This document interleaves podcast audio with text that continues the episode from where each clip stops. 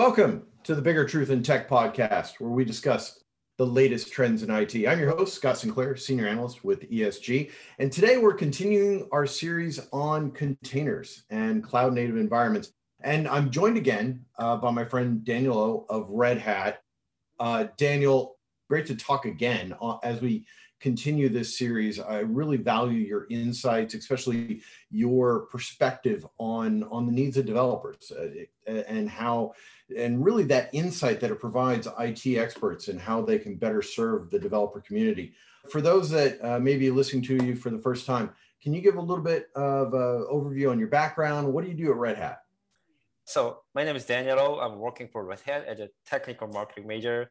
Spend a lot of time to evangelize a lot of developer. I mean, not just the individual developer, but also DevOps engineer or SRE or like a C-level person. If I have some chance to evangelize their people how to build cloud native application, not just only uh, Red Hat technology, but also a lot of open source technology from CNCF and then there are the great race the technology uh, to build cloud native application. In the end, they can accelerate their business values just some technical marketing stuff. But uh, well, and you know, I, I, love that role as an evangelist because especially for you know if you think about containers and Kubernetes, I was thinking about this earlier today. You know, often when we think about technology and how it integrates into into the data center, into cloud, into IT operations, often the focus is on okay how do we provide better services how do we provide maybe become more efficient maybe help reduce tco but containers and Kubernetes, especially in how it ties into modern DevOps practices, there's a direct correlation to, you know, how do we accelerate business opportunities? And I think that's one of the things that makes really Kubernetes and this topic around containers so special. And one of the things you mentioned was there, there's a difference between, you know, a Kubernetes native and a cloud native strategy. Um, and, and I'd love for you just now that we're now that we're recording, if you could walk through that a little bit in a little bit more detail?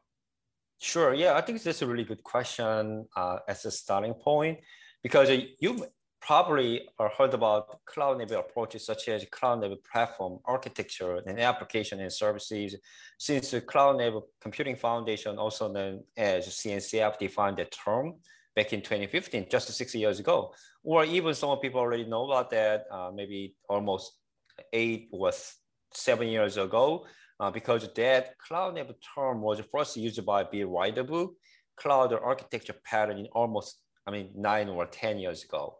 Cloud native approach is a long history.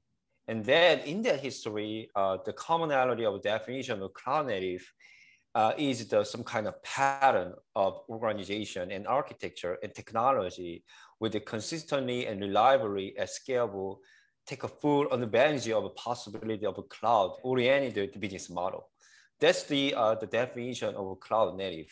You can also describe the cloud native as a combination of best practice, which includes, but not limited to, uh, continuous deployment, a Linux container packaging mechanism, and microservices, of course, to help achieve elastic scaling, capabilities and speed of introducing new functionality and increasing automation needed to cater on unpredictable competitive landscape. So ultimate goal of cloud native is to able adapt cloud native technology quickly and cost efficiently. Cloud native application is intended for cloud like Amazon, Google, Microsoft, but Kubernetes native application is specifically designed to run on Kubernetes platform, not just virtual machine on Amazon or Google. It's only for Kubernetes because it's generating software designed for maximizing functionality of Kubernetes API and component, and also facilitate infrastructure management.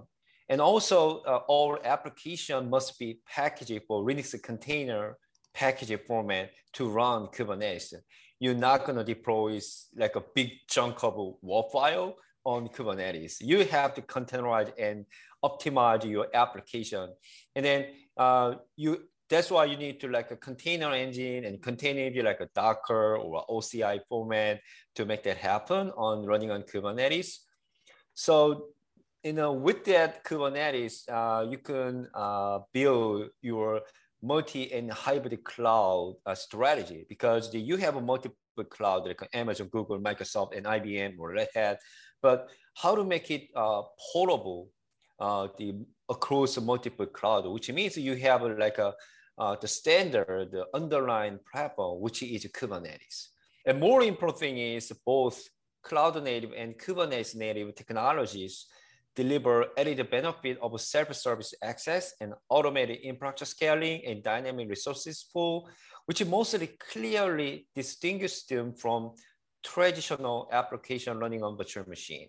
So maybe 10 years ago, maybe five years ago, virtual machine uh, give us a benefit to run your application, but not unlimited scalability.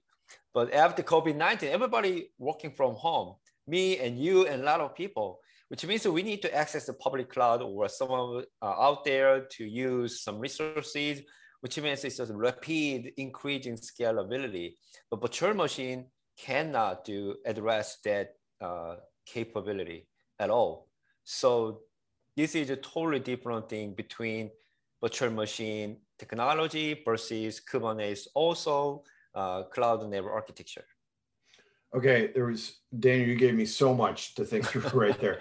Um, so you know, well, let's let, us let us talk a little bit about. Um, let's see uh, around the virtual machine aspect because I, I, think that's an important distinction. Uh, so many organizations, you know, virtual machine, virtual machines still dominate much of IT. Given even though Kubernetes and, and containers have been out there for a while, what I often hear when I when I talk to people or, or people ask me around uh, containers and Kubernetes is, well, aren't they just smaller VMs? When in fact, they're not. And I think you hit on a couple things. Uh, you talked about, you know, the ability to scale up um, uh, services rapidly, especially with, you know, many organizations saw this with uh, COVID-19. Uh, but then you also talked about how Kubernetes container-based environments can deliver acceleration back to modern application development uh, versus something like VMware or the virtual machines, you know, and I tend to use VMware in that, but I know KVM, you're at Red Hat. So I, I know you guys uh, know that as well. But um, so within a virtual machine context, what I tend to think about from that side is much around the benefit is around better utilization, better optimization of services. And, and there is some operational standpoint but in terms of delivering acceleration back to application development, I think there's some limitations there versus what you know Kubernetes container uh, based environments have been able to deliver. What what are you seeing as some of the key differences between those two architectures? Uh, so good question actually. So if you just let's say the enterprise just have some some few application like a limited uh, I mean limited business application. So so we have only maybe a thousand people. I mean end user, and then we just run just a few virtual machine. We already estimated all uh, the peak time resources and the CPU memory, etc. We can totally address all uh, the resource management along with our uh, the network traffic. So sometimes you have a seasonal uh, event like, oh, we got some promotion uh, maybe this month or next month. And another time, maybe we can expect maybe a two times the end user will jump into our web page, but it turns out maybe 10 times because people love, love to uh, participate in our compelling event. At a time, you got to face the big incident, maybe your web page is the 404 error or some, uh, the, the your uh, application not available at a time is kind of disaster. And then you lose all business opportunity after that. So the Kubernetes architecture automatically handling that spike uh, network traffic, like uh, using automated scaling and even uh, virtual machine, we just uh, print some kind of maybe uh, more the high uh, the resources, like uh, for example, uh, for every uh, resource consumption perspective, maybe 50% or under 50% utilization of virtual machine CPU memory, etc. But what about the other 50%? You just uh, wasted your resource, which means your money. But the container-based the Kubernetes or cloud-native architecture, you don't need to uh, give some um, too many resources on idle. So you just uh, design, uh, just fit it in CPU memory resources. And then if you uh, need to more resources for along the, your natural traffic or end user uh, uh, request the, Kubernetes and the cloud platform automatically scale out uh, for operation efficiency perspective, it's totally reduce your uh, infrastructure management uh, cost, like money. And in the end, you can spend that money to uh, create a new business model or innovate your uh, some kind of new uh, system. In the end, you got to satisfy your end user with a more uh, good qualification your services on IT. So there are a lot of benefit and trace uh, you could adopt uh, cloud native or Kubernetes architecture rather than virtual machine, not just only scalability. There are a lot of trace and benefit uh, take from that cloud native architecture. Yeah, and, and those are excellent points. You know, it's it's amazing how, especially as the infrastructure and, and hardware continue to you know modernize, we continue to get next generations and and add they add more capabilities, more horsepower, as it were. I, I, I did want to shift gears a little bit and, and go to one of the other topics, uh, Daniel, that we were talking about before, and that was the impact of, of different programming languages on on container environments, and I think specifically Java. I and I think you had some some insights on that, or or some differences or considerations. Yeah, sure. So you know, so Java Unleashed opened the world in back in 1995. It's almost 26 years ago. It's a prolonged journey. So I've been there, done that. And actually you built them there, I'm pretty sure that at the time, Java was designed to, maximize network throughput, right? And then for most demanding enterprise application of that day, while ignoring its size of the computing resources such as memory, CPU, disk storage, etc. So at a time, as long as the business application was stable, no one actually cared about you were required to pay a million dollars for only two gig memory process or 10 gig memory to run business application on top of just four or three uh, Java application back then. So no one cared about that. Only important thing is, okay, our business application is running. Oh, that's good. No problem. so I need to spend maybe uh, $50 million. Okay, go for it. Nobody care about that. We only focus on application running 24 seven, 365 days. That's it all. And Java also uh, uh, designed for long learning process application, just like I already mentioned earlier, and then maintaining critical customer data. And that's why uh, uh, stability and the reliability is the first high top priority as always. And the user experience for months or even years at a time. In those circumstances, the business application restarts should be avoided at all costs. So maybe 10 minute times were acceptable. I mean, 10 minute boot times yeah, should be acceptable at least for operation teams. And then, oh, that's great. We gotta take a break. We just restart our app 10 application server and go for lunch and something like that. So you cannot imagine that uh, that is actually happened 10 years ago, right? Even 15 years ago. And more important thing is the Java framework had a rich dynamic behavior beautiful mutable system, which means uh, just application server. And then it means developer built on immediate code, yeah, a little bit technical stuff like a bytecode in the Java world, then deploy to any application server on virtual machine. So good thing is for enterprise companies, they don't need to stick in one middleware company. They can actually run Java application, any app server from any vendors or any open source project over the internet. That's really cool at a time. And then uh, I'm going to give some one more example. If you uh, so and then this Java framework and one of example, uh, the benefit of a Java for developers and this Java framework did a lot of acrobatic to keep the application flying in the air and even allow the developer to modify the application as it flew. This is really awesome. So, but you know what? So things change there. So with the rise of Kubernetes native infrastructure and Linux container technology just five years ago, these dynamic behavior and then associated heavy footprint of Java applications no longer match how developers and operation teams team uh, wanted to build and deploy application today. So let me give you an example. If you want to be your microservices, you needed to deploy more than 100 or sometimes even more 1,000 application pods to handle scalability and reliability issue in Kubernetes. the dynamic behavior of a Java framework would compile and build the same microservice at the same as the number of deployments. So if you deploy one application 10 pod for scalability, you need to build compile 10 times. That's not necessary at all in Kubernetes cluster. So this is a huge change, challenge for use Java for Kubernetes native infrastructure, specifically a scale environment. So everybody is doing, and everybody wanted to go uh, move forward to hybrid or multi-cloud and a more scalable. Even one of my uh, customer, ex-customer, they actually have a, a 15 microservices application. It's not actually, I don't believe that is actual microservices, but they say, oh, we have a 15, not 150. It's a 15 microservices. And then they're really considering about scalability.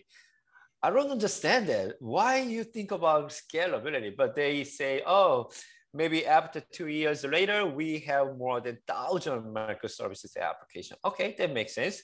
And then the, with that uh, consideration, so we need to adopt to the right uh, platform, but still we wanted to use a Java application because we already have 100 Java developer to maintain business application. I don't understand. You have only 15 microservices, but you have 100 Java developer.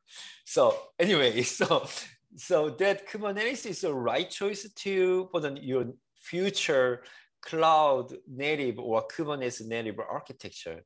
And then, but they need to figure out how to optimize, how to change your Java stack along with the Kubernetes native thing. So so the long story short, and the Java has a long history to more focusing on uh, long running process and rich dynamic behavior and then some uh, so heavyweight footprint and the, the slow startup time.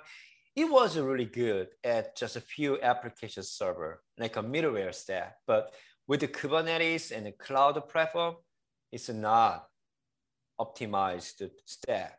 So that's a big challenge and limitation of Java for Kubernetes native stack.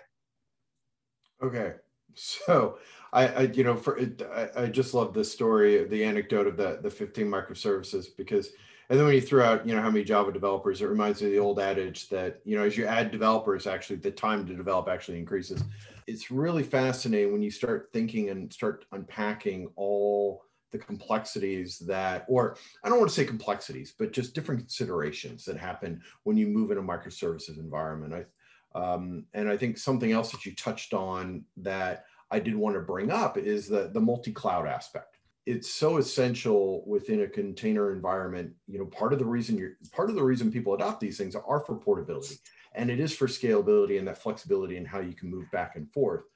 Um, and it is important to make sure that you think about that within your developer tools. Um, you mentioned about you know some of the some of the challenges. Um, what tools, what recommendations would you have to organizations in in how they in how they better leverage um, you know Kubernetes or other technologies to um, to better develop applications uh, to support microservices and big scaling across uh, multi-cloud environments? Yeah, so uh, there are a lot of some open source project or tool to solve this challenge for Java developer, specifically Kubernetes native stack. So I think it's the uh, the old uh, the tools and a little bit more focus on developer productivity first, and then also a little bit more focus on developer joy. Maybe it's just a little bit uh, similar term, developer productivity and developer joy, but a little bit different. Uh, let me give you some example. Uh, developer productivity, you can actually uh, accelerate your developer workflow. For example, how to uh, from coding, I mean, writing code and the testing and the build and the deploy, etc. It's a really boring work for developer, but it's a necessary thing every single day. But just imagine that if you some framework, like a cloud native framework, uh, take care of this old burden from developer, so you don't need to manual thing. I mean, you, you just keep changing your code or putting your business logic on your application. And behind the scene, the new cloud native some uh, Java stack uh, will recompile and rebuild and re-update automatically behind the scene. And then you just keep focusing on your application development. And then that also deployed to Kubernetes or even local environment automatically. And then you just figure out, oh, this is something changed. Oh, I gotta miss something because I notified immediately what is changing, what is uh, something wrong. And then you, you need to spend more time to figure out your application development.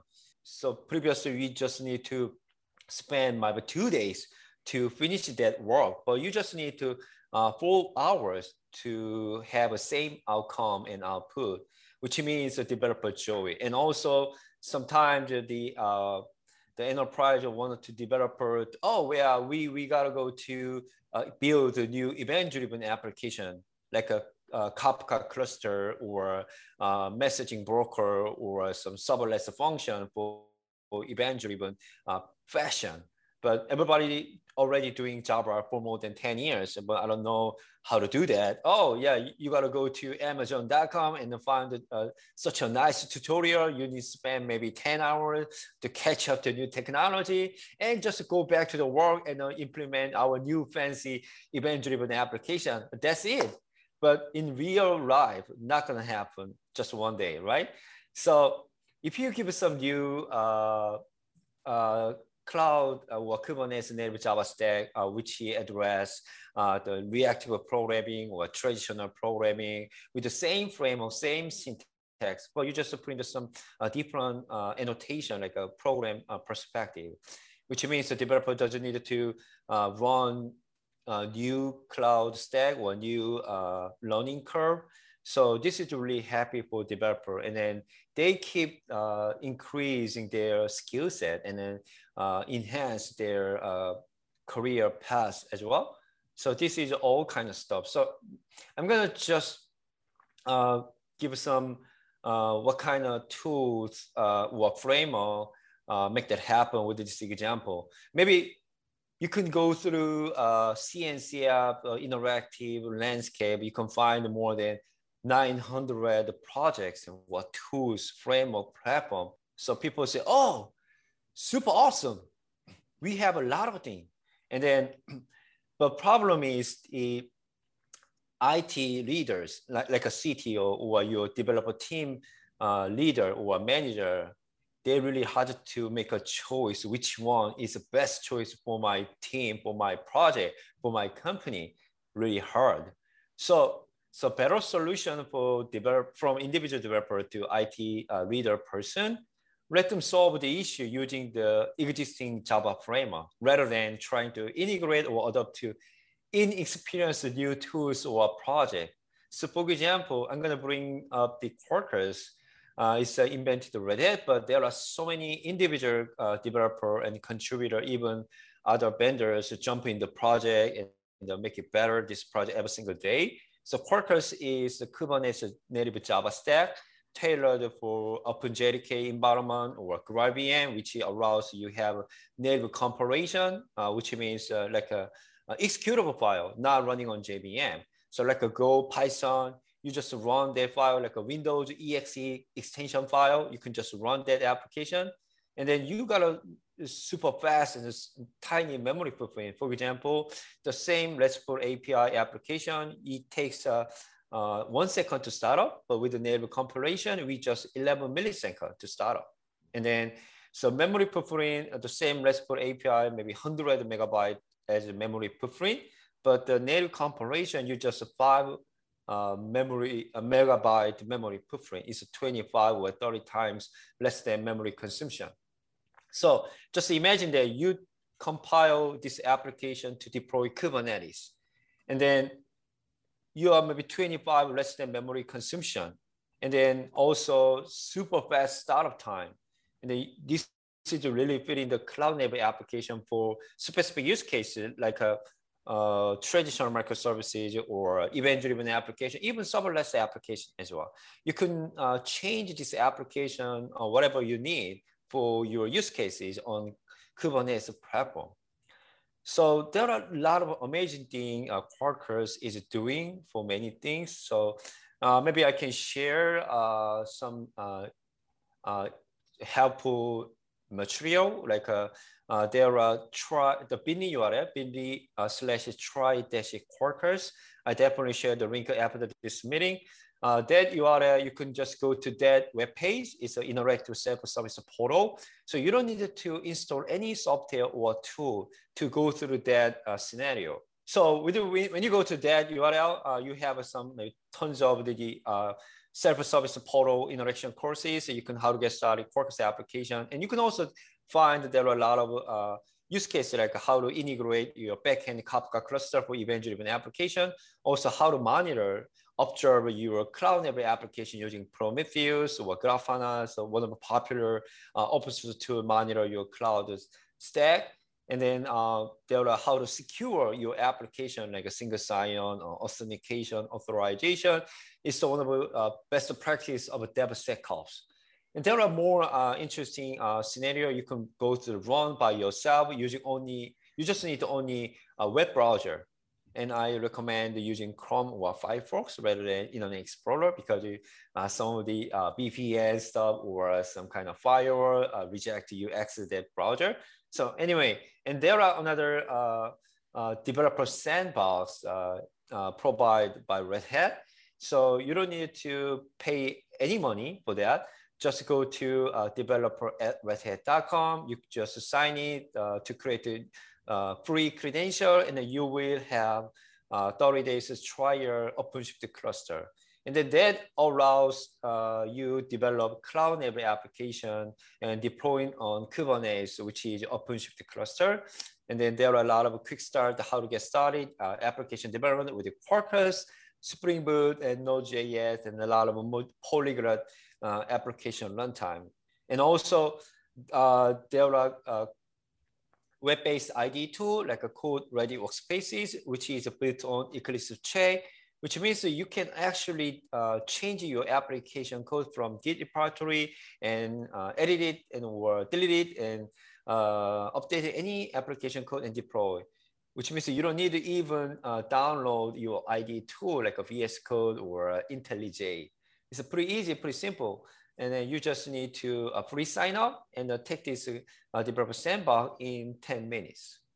These are all great insights and, and actually great advice and, and tools for people to go check out. What's the one thing people should do? I think you gave people a bunch of bunch of different tools to leverage, but what would your one piece of advice be? Uh, yeah, sure. Yeah, thanks for giving me a chance. So yeah, I would say, yeah, the Quarkus plus Kubernetes is the, I think is a, is a one of the big your consideration for the next three months or six months. So if you still uh, want to play with the Java technology, please make sure catch up new feature or improvement in Quarkus, and then how to make it better experience your Kubernetes native application development with the Quarkus on uh, uh, on Kubernetes stack. It's it's just so amazing how much you know Kubernetes, how quickly containers and Kubernetes have not only permeate, permeated the world of IT, but are also, you know, it's, it's changing the way we think about apps and app development. Uh, Daniel, it, you know, if people want to learn more about you, follow you on Twitter, know, do you have a blog? You know, what, what sorts of ways can people uh, track you down? Yeah, uh, thanks for the, yeah, it's a really great uh, opportunity. So my Twitter is Daniel O three zero. And then also there are my YouTube channel, uh, bit.ly URL, bit.ly slash Daniel OTV. So I put in uh, lots of technical video demo and the tutorial and uh, even non-technical tips like how to build uh, cloud native application like a DevSecOps. Even you are not a developer, you totally understand how it goes. Well, hey, thanks, Daniel. This is it's always great talking to you and getting your insights. And thank you for listening. For more insights on ESG and our research, please check out our website, esg-global.com. You can find me on Twitter at Scott underscore SIN. Again, all the Scott Sinclairs were taken. Uh, so that's at SCOTT underscore SIN. And please uh, take time to rate and review the podcast if you like it. If you don't, that's okay. But anyway, hey, thanks for listening, and we're out.